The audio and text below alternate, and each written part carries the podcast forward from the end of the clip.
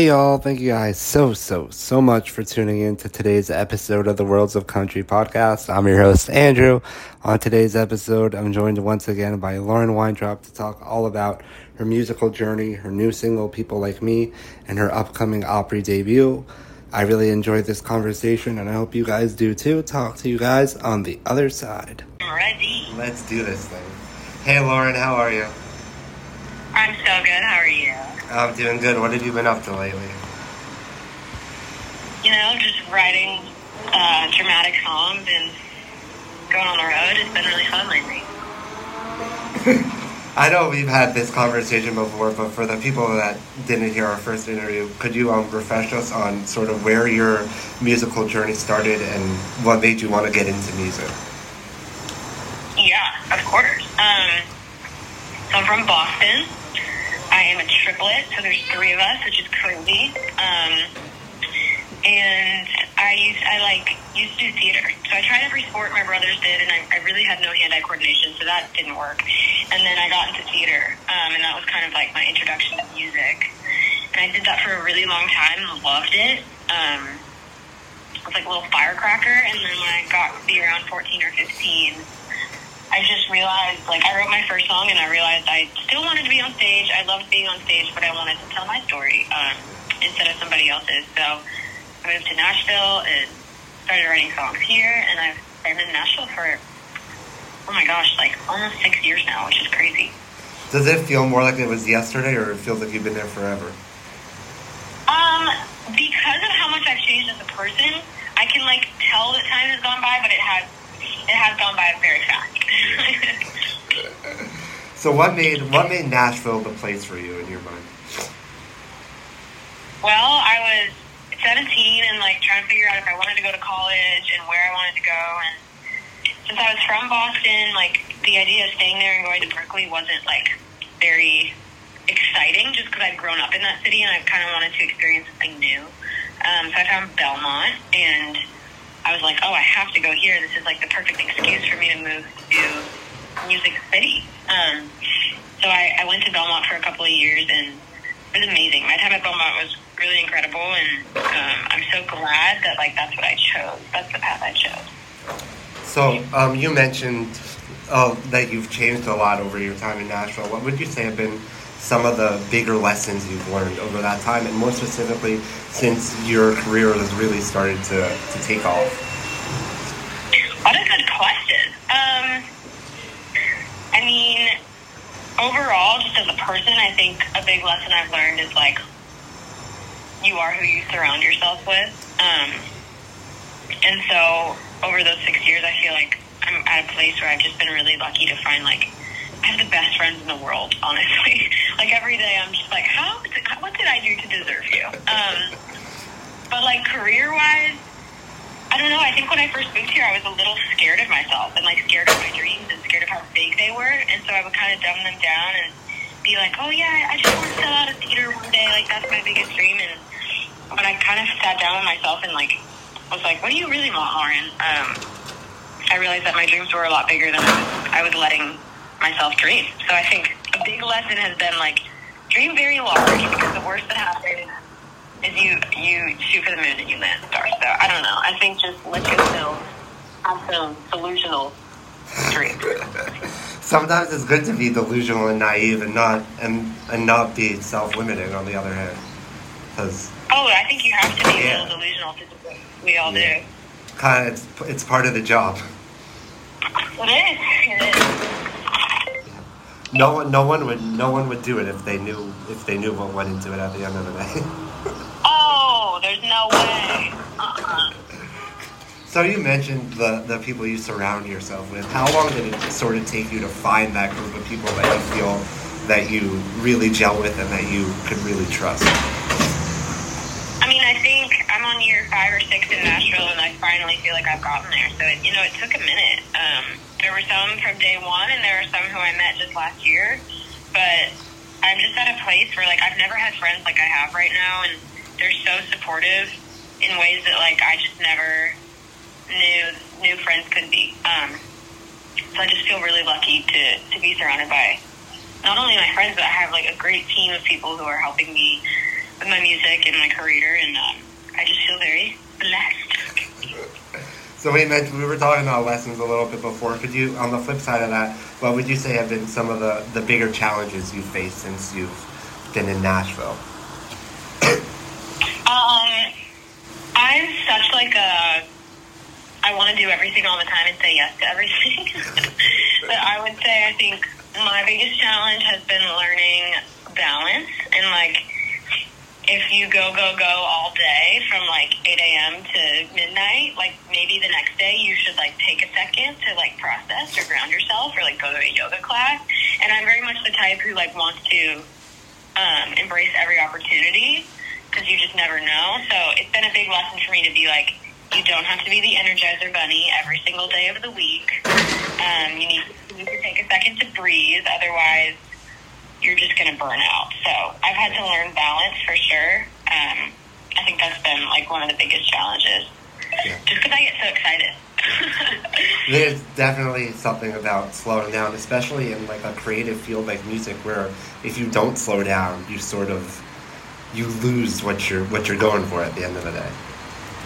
totally. Like I, I say all the time, like I do a lot better when I write three or four songs a week compared to like ten. Like I, like I do better when I can really focus in on, on a few and put my all into what I want to say and what I want to say to the world. You know.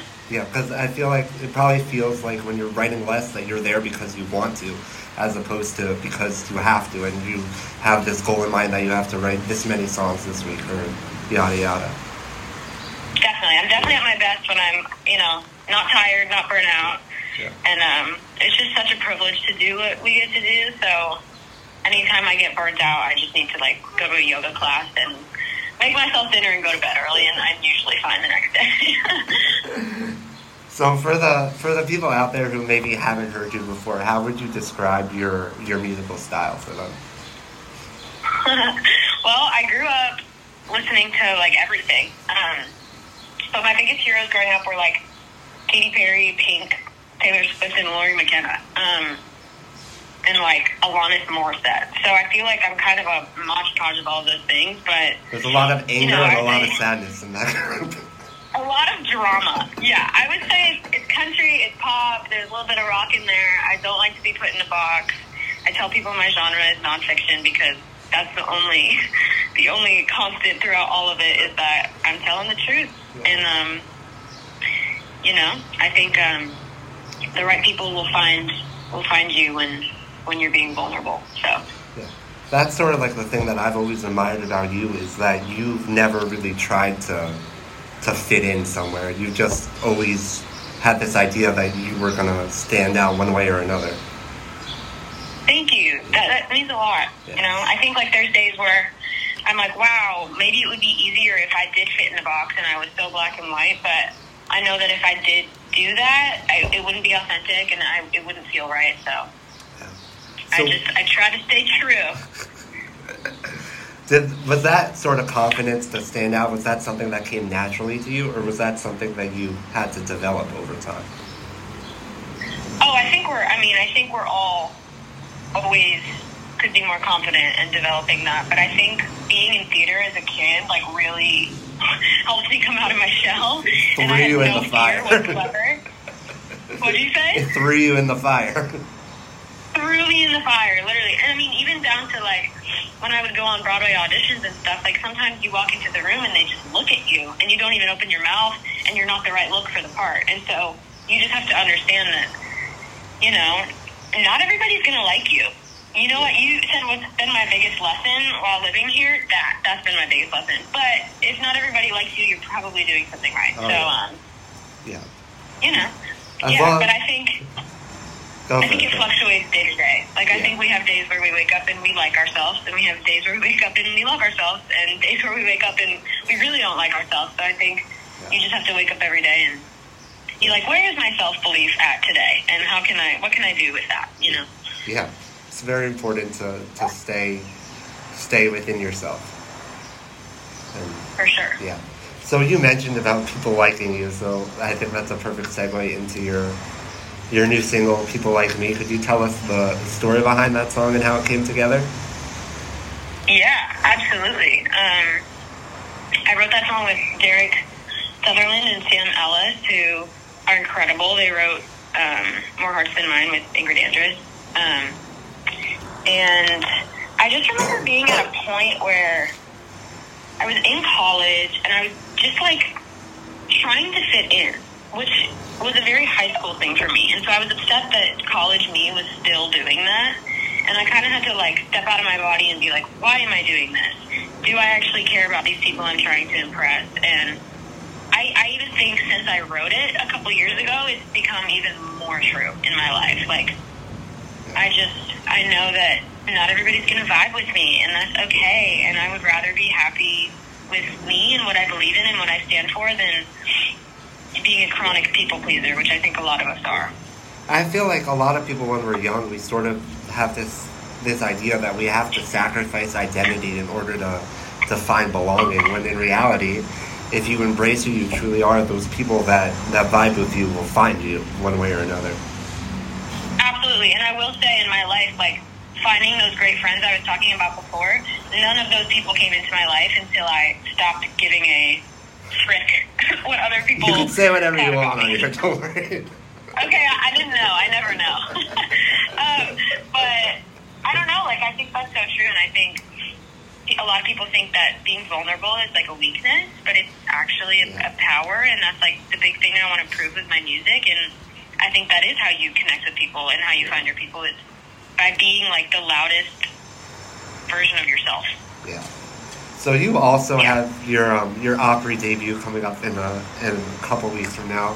What was it like when you when you got the news about that?